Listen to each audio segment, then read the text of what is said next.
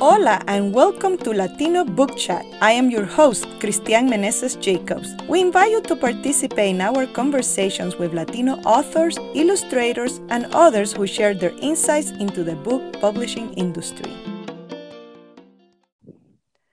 Welcome to Latino Book Chat, a conversation with bilingual children author Holly Ayala. Holly Ayala was born in San Francisco from Salvadorian parents. She's a community organizer, advocate, and promoter of Salvadorian culture. To that end, her publishing house, Lunas Press, has published Olitang Manyula, The Big Birthday by Jorge Argueta, about a beloved elephant that lived at El Salvador Zoo for over 50 years. Telegrams to Heaven by Rene Colato Lainez, about the childhood of Archbishop Oscar Arnulfo Romero. And ABC El Salvador by Holly Ayala, which celebrates the history, geography, culture, and traditions of El Salvador. Latino Book Chat welcomes Holly Ayala. Thank you for chatting with us today. You are the co-owner of Lunas Press Book. What inspired you to become part of the publishing industry? Well, actually, um, it's a couple of things. Um, I've been working in the catalog production industry for over 25 years. Um, and I, I love that. It, I love the uh, print production aspect of producing books. And with that, um, traveling to El Salvador every year and eventually uh, co well not co-founding but participating in a children's poetry festival every year over there with Jorge Argueta, Rene Colato, Lainez, Manlio Argueta, um, and other people uh, just inspired me to um, you know, when I saw all the books that were being donated and all the books the authors were bringing to share with the kids, it just inspired me to start um, creating books for the Salvadorian children. Yeah, Lunas Press has published its third book and your first bilingual picture book, ABC El Salvador. You know, there are many ABC books in the market. What, what do you think makes your book different? Um, yeah, it's definitely different because um, the ABC book um, is based off of Spanish words and Salvadorian words. So some words that are specifically only to El Salvador or maybe to a few Central American country, countries. For instance, um, C is for cipotes. So cipotes in El Salvador is used for um, children or kids. And that's not in all countries, all Latin American countries. Um, but so we just wanted, I wanted to see uh, the Salvadorian children primarily see themselves reflected in this alphabet, but at the same time be able to share it with um, children from all over the world so they can learn about our country. Yeah, and I love the cover of your book. I love that it is tactile with the raised embossed letters. They're very different and unique. Can you tell us about the choice of the graphics for the ABC letters? Yeah. Um, so those A- the ABC letters um, were inspired by block letters that are very um, there's common in El Salvador. It's part of um, our artesanía or our craft that is um, specific to El Salvador, and it it was developed by a man named Fernando Llort from Chalatenango, and uh, after he passed away, uh, he he had taught many people um, his style of painting. And a lot of artisans in El Salvador use this style to make uh, this, the block letters, numbers, um, little boxes, uh, everything from like pa- paper, napkin holders, um, tons of things.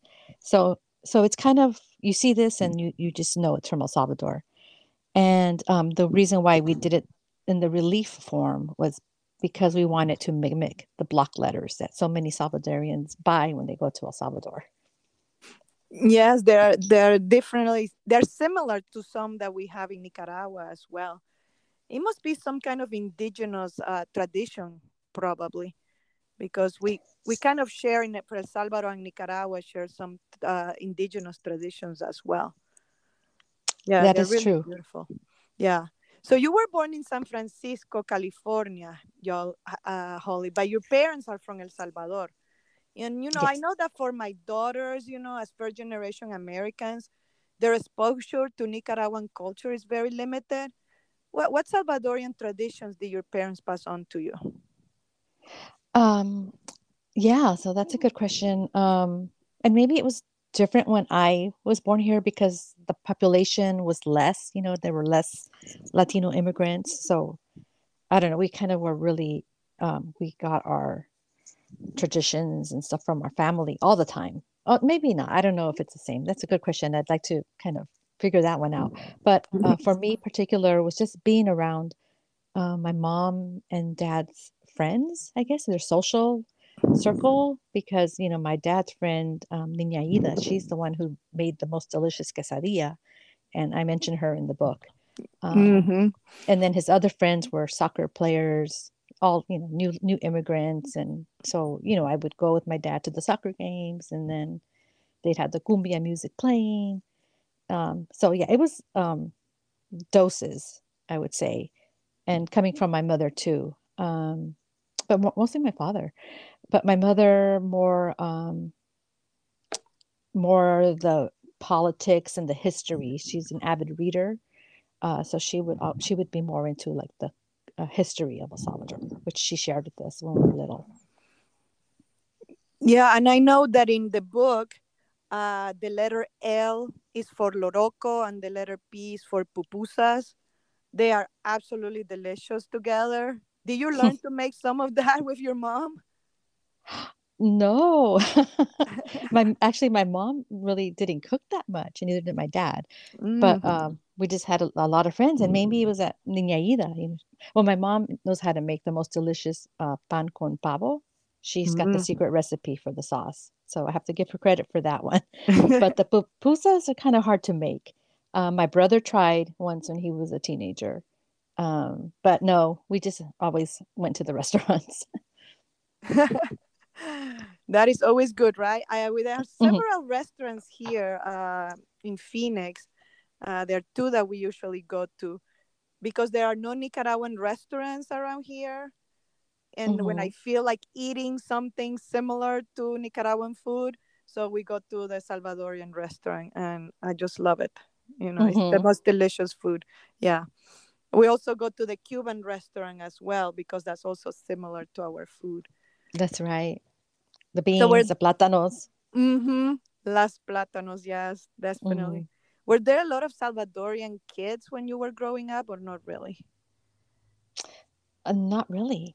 Um, I grew up in the Mission in San Francisco. It's a Latino neighborhood, but at the time, uh, there were some Salvadorians, more Mexican, um, Nicaraguenses, Filipino, uh, African American. So it was Asian. It was very mixed, mm-hmm. and and I I'm so thankful for that because all my friends growing up were just you know we didn't even talk about where they were from. We were just friends and we just had fun and it was just normal. Do you still have family in El Salvador? I do, and I think that's what makes my connection to El Salvador even stronger because I like since the 80s I would go back every year or every 2 years um, because you know I was in my 20s then and I, I connected with all my other cousins that were around the same age. Um, that made me go back to El Salvador all the time and learn more about everything the, the music, politics, everything.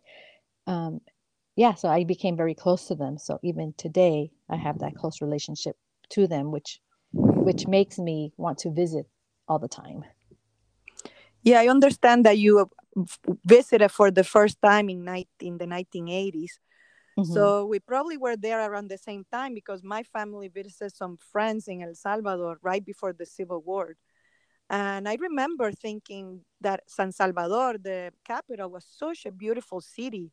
You know, I was very impressed by the tall buildings, the parks, and the people were so friendly. And of course, mm-hmm. that's the time when I fell in love with the pupusas, you know. Oh my God. Mm-hmm. Yeah. what struck you about the country that first time you went you during your first visit? Oh i think it was yes the beauty for sure the lush the heat the beaches the warm the warm water in the ocean. Um, the pupusas were a little different. They were really tasty. They were smaller than how they make them here So people would be like, "Oh, I I'm, I, I want eight pupusas." What eight? but but they were they were smaller. Um, but also just being introduced to music. I think um, I, music that I was not aware of, like Mercedes Sosa, um, you know, Trova. All my cousins were musicians, and they were just playing music from Latin America that I didn't even know about. So yeah, yeah, it's a really beautiful country. And um, do you think things are changing now with the new president and the civil war is not over? I I really can't say because I haven't been there since COVID. So it's mm-hmm. been two years, and the president's been um, in a president for I think he's on his third year. So I can't really say. You know, that's such a deep, a deep uh, conversation mm. because you know now there was now there's three governments that have been recently in power. So and they're three different. So I think I would have to go and really talk to people and find out what they think yeah specifically but i know that everything is expensive like the economy is not doing that great like um you know the basics are very expensive right now for people yeah like people never get a break right right and because they're on the mm-hmm. dollar you know they're still not making they're still kind of making i don't know five dollars is the minimum wage for the day and milk cost four dollars or five dollars you know it's like that doesn't make sense no still. That's amazing. Yeah. And I know you know your connection, like you mentioned, and you have produced literacy festivals in El Salvador and San Francisco through the Talleres de Poesía. Well, now that there are some restrictions due to COVID have been lifted, do you plan to hold more festivals? Yeah, yes, definitely. Um, so tell us know, about that. Well, we had the um, el Festival Internacional Infantil Manjula uh, virtually um, it's supposed to be every year, right? But we missed this last year. But the year prior was virtual. But hopefully this year, if things are better, we can go back in November to continue. It's it'll be our I think 11th or 12th year. Um, yeah, so definitely we're slowly but surely, but it's it's going slow just to kind of be sure that this is really it's safe to do. Eventually, do you plan to expand to other cities? Uh, the festivals? Yeah. Um, I don't think so. I think it's just gonna. It's just well in El Salvador. Sometimes we go to other cities, but um, here in the United States, probably if we do San Francisco, it's just San Francisco. Yeah, it just takes up too much time. Yeah, it's a very, very long process to put together a festival. Yeah, you yeah. are very involved with working to benefit the lives of children in El Salvador. And I wanted to know more about your idea. Uh, what is the idea behind the Library of Dreams project and how did it come about? Uh, the Library of Dreams project was more of a Jorge Argueta brainchild. Um, it was just his idea to bring libraries uh, or a library to to different places, especially like his hometown and also in the area where we stay in San Jacinto, San Salvador. Because at the time, I think this was maybe six years ago, there was only one library, which is the the National Library. But it was like this big building. Um, people would go to it, but the culture of going to the library was not there.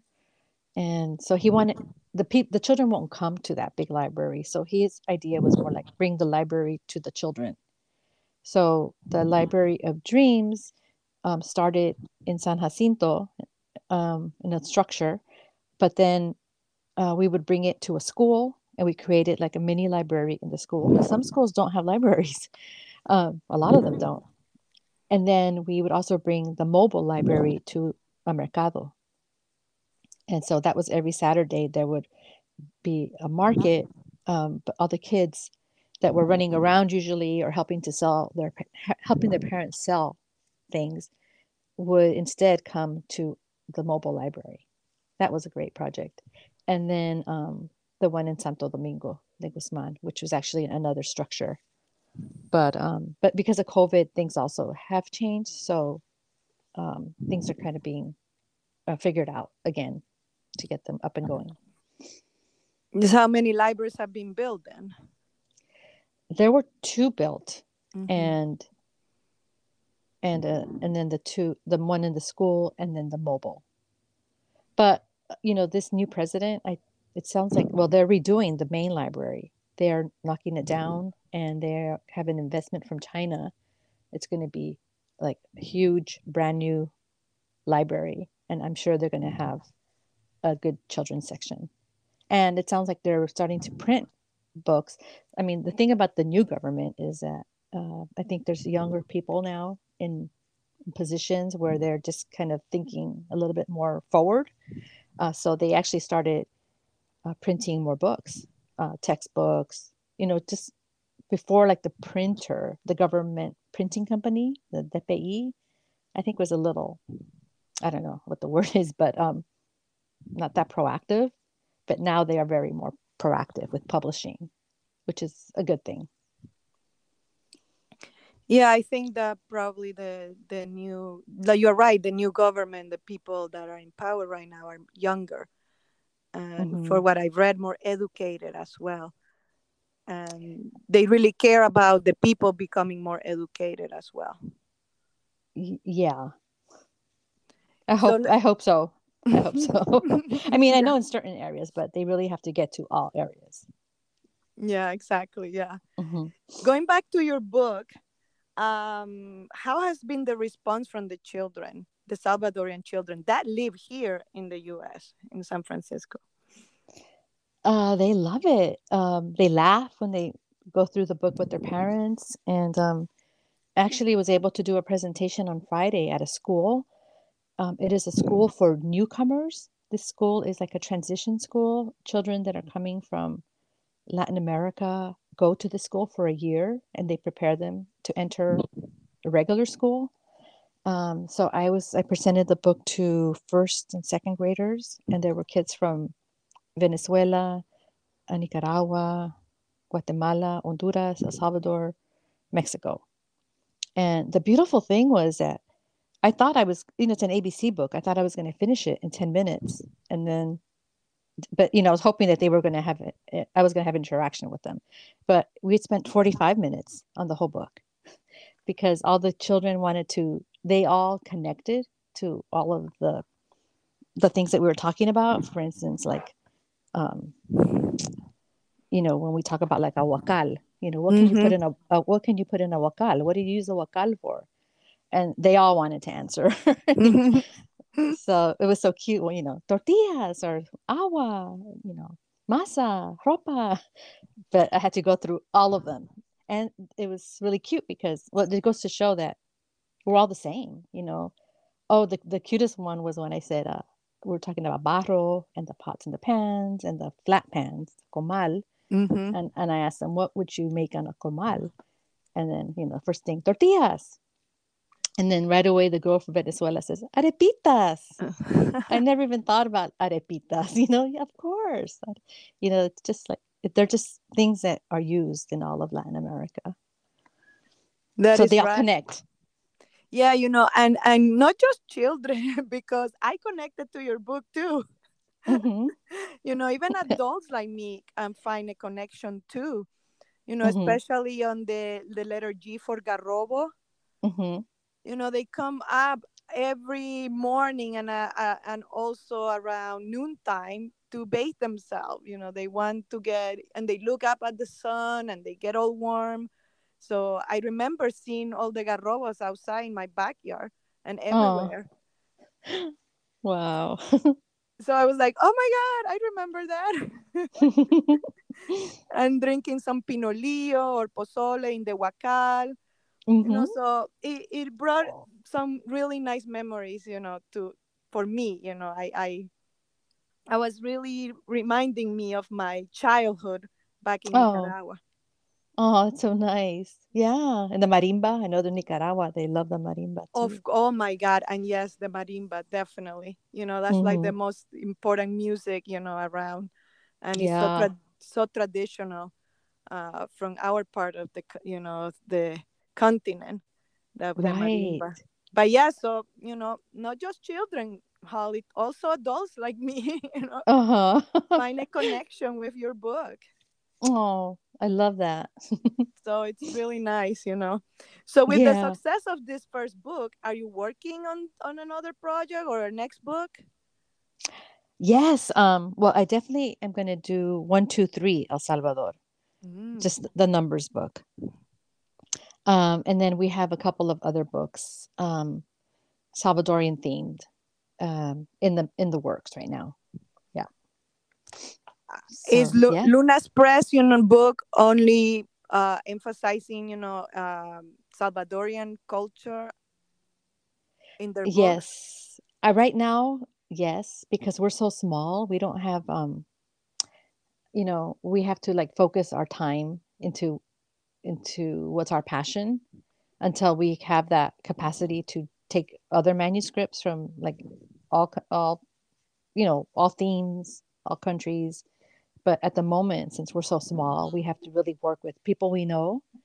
Um also like we work with authors that we know illustrators that we know because they can be flexible with us because we're pretty small. You know we're not harper collins or Yeah, you know uh, uh, yeah so but you'll So get there one yes. day. I hope so. yeah, so like we're not even, you know, we don't even have a big distribution. We're with Lectorum and with Brodart, which we love and are thankful for. But our books are not in Ingram because we're too small. But we're working on it. We're working on trying to get into with the bigger distributor. Yeah, and I understand you have a physical store too, right? Yes, so we have a physical store um, over here on Mission Street in San Francisco, 3790 Mission, and we open on Sundays only from 3 from 11 to 3. Oh, okay. And Holly, do you have any advice for authors uh, that are independent that cannot get published by the big publishing houses? What advice would you give them? I would say um, you know, because there's so many things that you can look at like what do you want? Do you just you want your book published? Do you want your book out there to be, you know, do you want to share it with people regardless of financial gain? Because what the pu- the big publishers, what you get there is well, their marketing, so you get a bigger financial gain, right? And but if you can't wait to get published by a big publisher because it's really hard, you can self-publish. Um, and then, you know, it's just with the internet now, you just do your own marketing. I mean, Instagram for us has worked wonderful, and we've only been on it for one year. I've gotten a lot of uh, connections and um, and sales. So I would say you try with bigger publishers, but then if you know, don't ever get frustrated. You know, because the the last thing you can do is just self-publish it and still get the book out in the hands of the people you want your book to be in. But also you have to do your part in like going and selling it going to conferences going to schools um, and just i think right now there's a lot of a big support system among self-published people. That's what i've been noticing on instagram. A lot of uh, people that are self-publishing or even are on our amazon um, and you know there's new stores that are opening too which is like in in los angeles there's miha books um and where else? Miha books. And there's like the book boxes you know so you can always contact those people to carry your books. You know you i can't say how much you're going to make you know it's all everybody's different but um it's just possible to do it. Yeah, I'm so excited that you guys have been having, you know, success little by little. You know, but you guys have been put a lot of work and effort into this project. thank you Yeah. Well, Holly Ayala, thank you so much for chatting with us today on Latino Book Chat. thank you for inviting me Cristian Yes, thank you so much. To buy a copy of ABC El Salvador and other books by Luna's Press Book, please visit lunaspressbooks.weebly.com. Hasta la próxima. Thank you for joining us today. Visit us on Facebook, Twitter, and Instagram at latinobookchat.com. Please subscribe on your favorite platform. Wherever you're listening to us today, please give us a positive review and as many stars as possible. Sharing the show will help it grow and continue to come to you. Thank you for your support. Hasta pronto! Latino Book Chat is a production of Nikagal Media. Today's episode was hosted, produced, and edited by Cristian Meneses Jacobs.